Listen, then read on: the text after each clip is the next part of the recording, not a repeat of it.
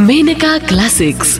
कथा किस्से आणि बरच काही. आणि बरच काही. मेनका क्लासिक्सच्या रसिक श्रोत्यांना नवीन वर्षाच्या खूप खूप शुभेच्छा. रसिक हो आत्तापर्यंत मेनका क्लासिक्सचा चॅनल तुम्ही सबस्क्राईब केला नसेल तर नक्की सबस्क्राईब करा आणि दर मंगळवारी प्रसिद्ध होणाऱ्या कथेचा आस्वाद घेत राहा. आपल्या समाजाची घडण अशीच आहे का? एखादी गोष्ट पुरुषांनी केली तर चलता आहे पण तीच गोष्ट एखाद्या स्त्रीने केली तर? तर ते अक्षम्य ठरतं. आई आणि मुलाच्या नात्यात त्यामुळे अंतर देखील पडतं. असं काय घडलंय? कथा घडण. लेखिका सौ नीता गोडबोले. वाचन अनुराधा गटणे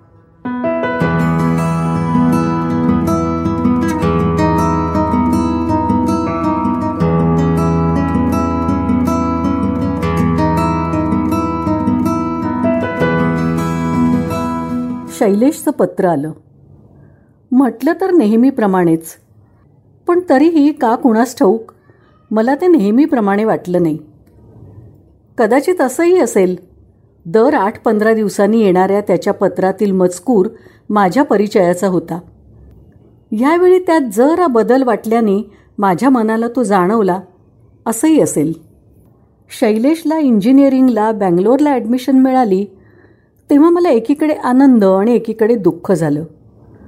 मद्रासलाच ॲडमिशन मिळाली असती तर किती बरं झालं असतं. पण तसं व्हायचं नव्हतं.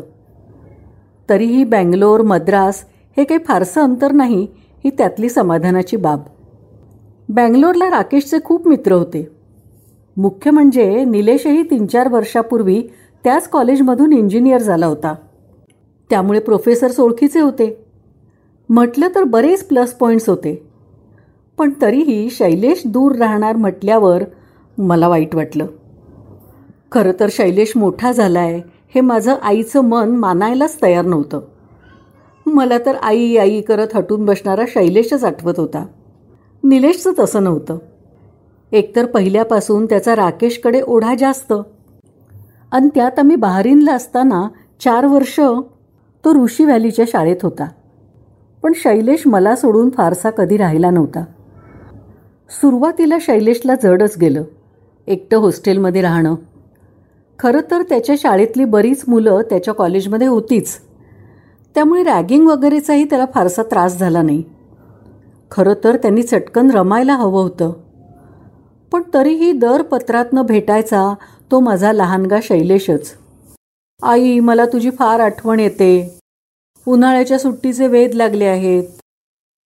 जेवण बरं असतं पण तरीही तुझ्या हातचं जेवण ते तुझ्याच हातचं मम्मा तुला अजिबात करमत नसेल ना?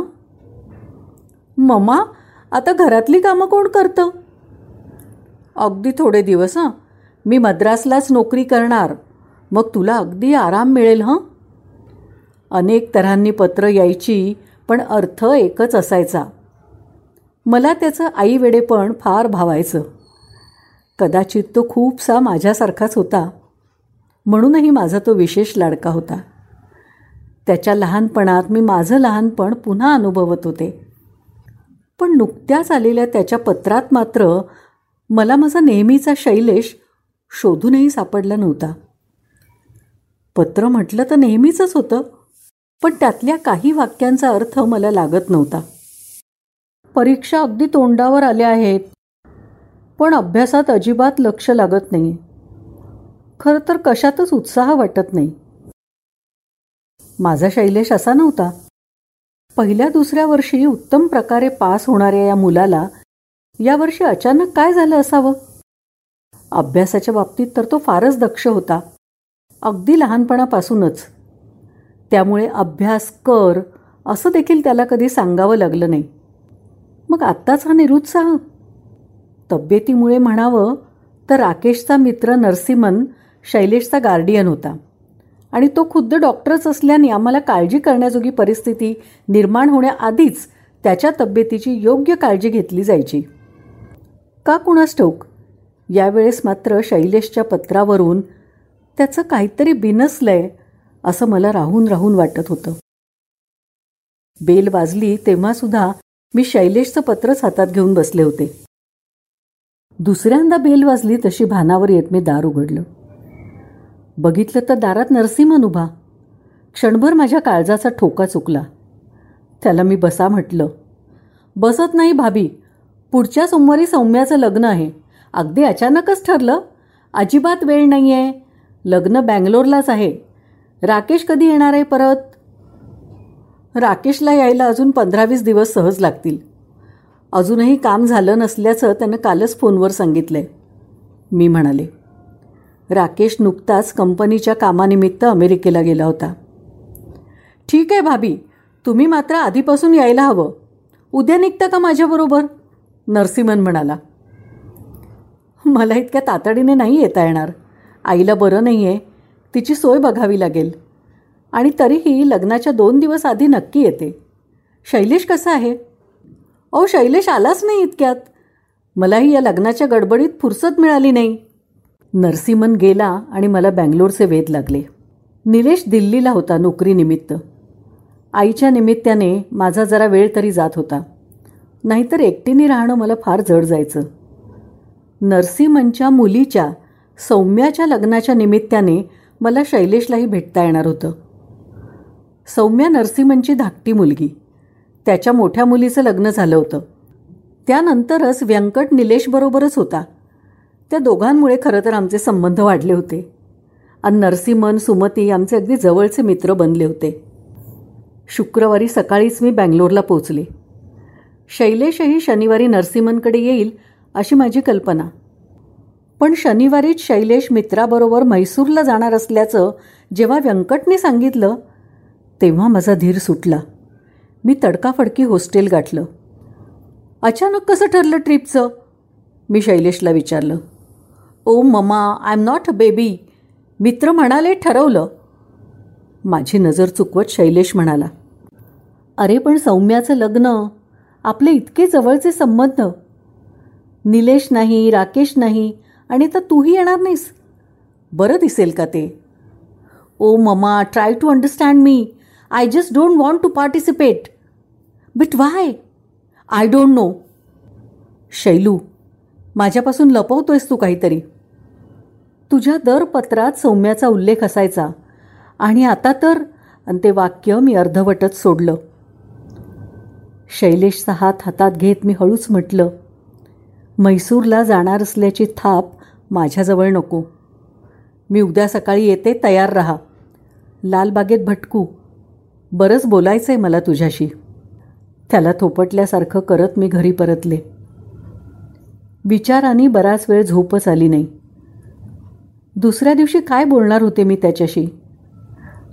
माझा लहान वाटणारा मुलगा मोठा होऊन प्रेमात पडला होता आणि त्यात असफल झाल्याने त्याला कशातच उत्साह वाटत नव्हता. अर्धवट वयातल्या असल्या दुःखावर उपाय तरी आहे का कुठला? काळ हेच खरं औषध. पण एखादी व्यक्ती आपल्या आयुष्यातनं गेली म्हणजे आपलं आयुष्य संपतं थोडंच? जगबुडी झाली असं वाटतं पण थोडेच दिवस. पुन्हा सगळं पूर्ववत होतं. आणि मग कधीकधी वाटतं की त्या वयात केलेलं ते प्रेम असतं का आपल्या उमलत्या तारुण्याचा तो परिणाम असतो? खरं तर समोरची व्यक्ती वयाने साधारण बरोबरीची आणि आपली सख्खी आणि जवळची नातलग नाही एवढंच निमित्त एकमेकांबद्दल आकर्षण वाटायला पुरेसं असतं. शैलेशही त्याला अपवाद ठरला नव्हता. सौम्या आणि तो बरोबरीचे. पूर्वीपासून आमचं जाणं येणं होतंच. पण तेव्हा दोघंही लहान होते. सौम्या दहावीत असताना आम्ही त्यांच्याकडे गेलो होतो तेव्हा शैलेश आमच्याबरोबर आला नव्हता. नंतरही एकदा ते आमच्याकडे आले होते पण तेव्हाही शैलेश कॅम्पला गेला होता. त्यामुळे वयात आल्यावर बँगलोरलाच ती दोघं एकमेकांना प्रथम भेटली होती. मला वाटतं तेव्हापासूनच कदाचित शैलेशला सौम्याबद्दल आकर्षण वाटलं असणं शक्य होतं. गेल्या वर्षभरात तर सौम्याचा उल्लेख त्याच्या पत्रात बोलण्यात असायचा. मी कधीच ते अशा अर्थी घेतलं नव्हतं. जशा इतर अनेक मित्रांच्या मुली तशीच सौम्या असं मला वाटायचं. पण आता त्याच्या पत्रातले सौम्याबद्दलचे उल्लेख आठवून मला शैलेशचं मन कळलं. आता सौम्याचं लग्न ठरलंय. म्हणजे एकतर शैलेशने आपलं मन तिच्याजवळ उघड केलं नव्हतं किंवा तिला त्याच्याबद्दल काही वाटत नसल्याने तिने नाकारलं असणार काहीही असो आता तिचं लग्न म्हणजे आता आपलं आयुष्यही कधीही किनाऱ्याला न लागणारी नौका आहे असं शैलेशला वाटणं साहजिकच होतं. मलाही तसंच नव्हतं का वाटलं? विचारासरशी थबकले मी. नववीत असेन मी तेव्हा. आणि एक दिवस मामा त्याच्या मित्राबरोबर आमच्याकडे आला. मामाचा तो मित्र मला तेव्हा स्वप्नीचा राजकुमार वाटला. मामा माझ्यापेक्षा वयाने बराच मोठा होता. अर्थात त्याचा मित्रही. पण तरीही मी मनोमन मीरा झाले आणि त्याला कृष्ण केलं. मामाबरोबर नंतरही दोन तीनदा आला होता तो. मनातल्या भावना मला नीट कळायच्या नाहीत.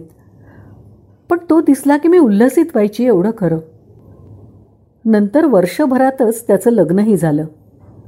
त्याचं लग्न झाल्याचं कळलं आणि मी सैरभैर झाले. एकटीने भरपूर रडून घेतलं आणि काही काळ स्वतःला हरवून बसले. पण नंतर मॅट्रिकच्या अभ्यासाच्या नादात कधी तो राजकुमार पडद्याआड गेला कुणास ठाऊक कितीतरी दिवस प्रयत्नपूर्वक मी स्वतःला सण समारंभातून अलिप्त ठेवलं होतं. तो बायकोबरोबर लग्नाला येईल म्हणून मी मामाच्या लग्नाला देखील जायचं टाळलं होतं. पण काळासारखं दुसरं औषध नाही. आत्ता देखील आठवल्यावर मला हसू आलं. पण मी माझा स्वतःचा अनुभव शैलेशला कसा सांगू? एकदा वाटलं निलेशच्या बाबतीत पण असंच झालं होतं असं सांगावं. पण म्हटलं कुणी सांगावं? एखाद वेळेस निलेशची सगळी गुपितं शैलेशला माहीत असायची आणि मीच खोटी पडायची. तसं तर मला अरे सगळ्यांच्याच आयुष्यात असं होतच असतं असं म्हणून शैलेशची समजूत घालता आली असती. पण अगदी जवळच्या व्यक्तीचं उदाहरण दिलं की जास्त पटतं. आपल्यासारखं दुःख आपल्या जवळच्या व्यक्तीनेही भोगलं आहे असं कळलं तरी जगण्याला उभारी येते. विचार कर करून शेवटी मी ठरवलं की राकेशचंही कॉलेजमध्ये असताना प्रेम जमलं होतं आणि शैलेशप्रमाणेच ते फसलंही होतं असं सांगायचं. आपल्या आयुष्यात घडलं तसं अनेकांच्या आयुष्यात घडतं एवढंच मला शैलेशला पटवून द्यायचं होतं. शेवटी काळा इतकं रामबाण औषध नव्हतंच. पण मला फक्त तो परीक्षेच्या आधी यातून बाहेर पडावा एवढंच वाटत होतं. मनात सुसंबद्ध विचारांची साखळी तयार झाली आणि मग मला शांत झोप लागली. सकाळीच तयार होऊन मी बाहेर पडले. शैलेशबरोबर लालबागेतला एक कोपरा गाठला. आणि मग म्हटलं सांग तुला का करमत नाही येते ओ प्लीज आई आय कांट एक्सप्लेन. एक सांगू? प्रेम ही गोष्टच अशी आहे की ती आंधळी आहे. आणि प्रेमात पडलेल्या माणसाला ती मूकं करते. पण एक सांगू प्रेम म्हणजे सगळं नाही रे. आणि प्रेमभंग म्हणजे तर नाहीच नाही. हे आपलं उगीच. मला तर असंच वाटतं की I have lost everything in my life तसं प्रत्येकालाच वाटतं. म्हणजे ज्यांचं प्रेम असफल होतं त्यांना तर ते प्रकर्षाने वाटतं.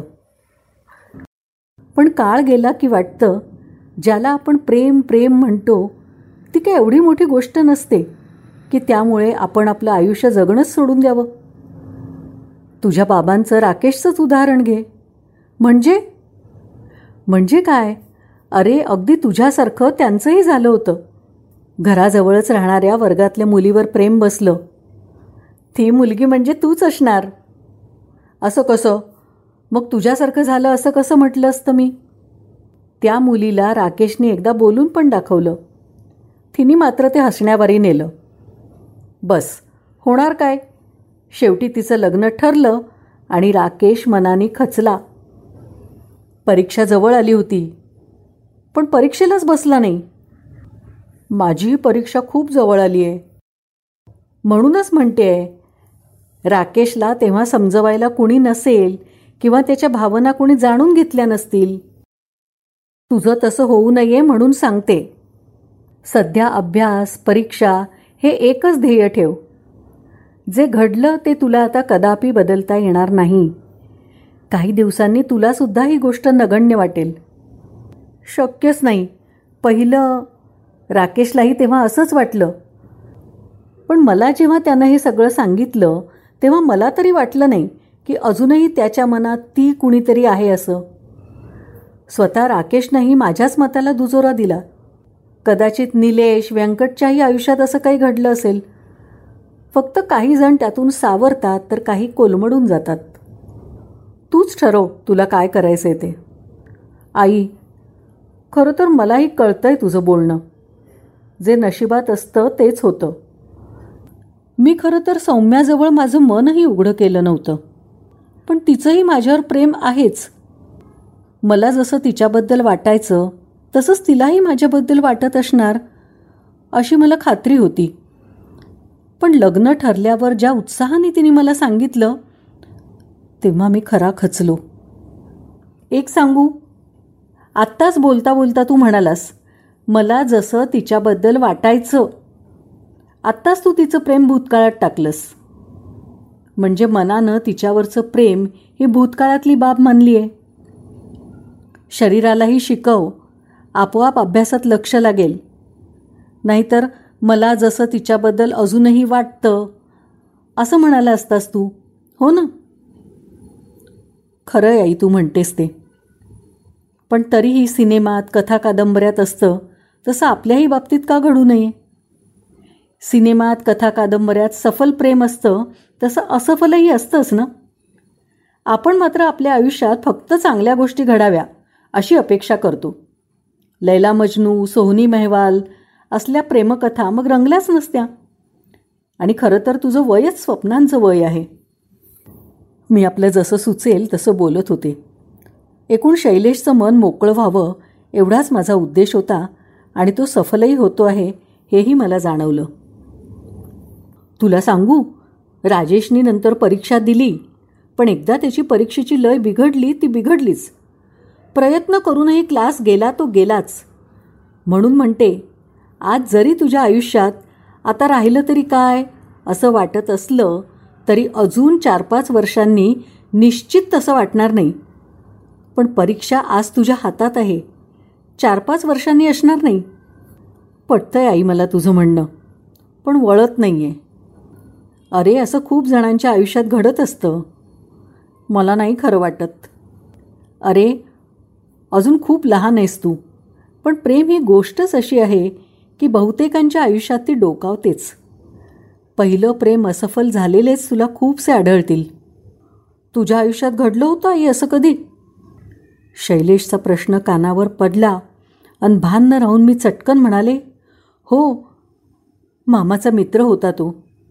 माझंही तुझ्यासारखंच वय स्वप्नांचं अन ओ ममा स्टॉप इट काय रे काय झालं?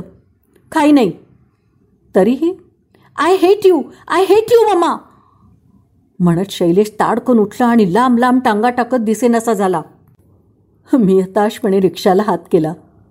मनात आलं प्रेम ही भावना एकच पण स्वत एका पुरुषाने केली पित्याने अगर भावाने केली तर ती एक नैसर्गिक भावना मानली जाते.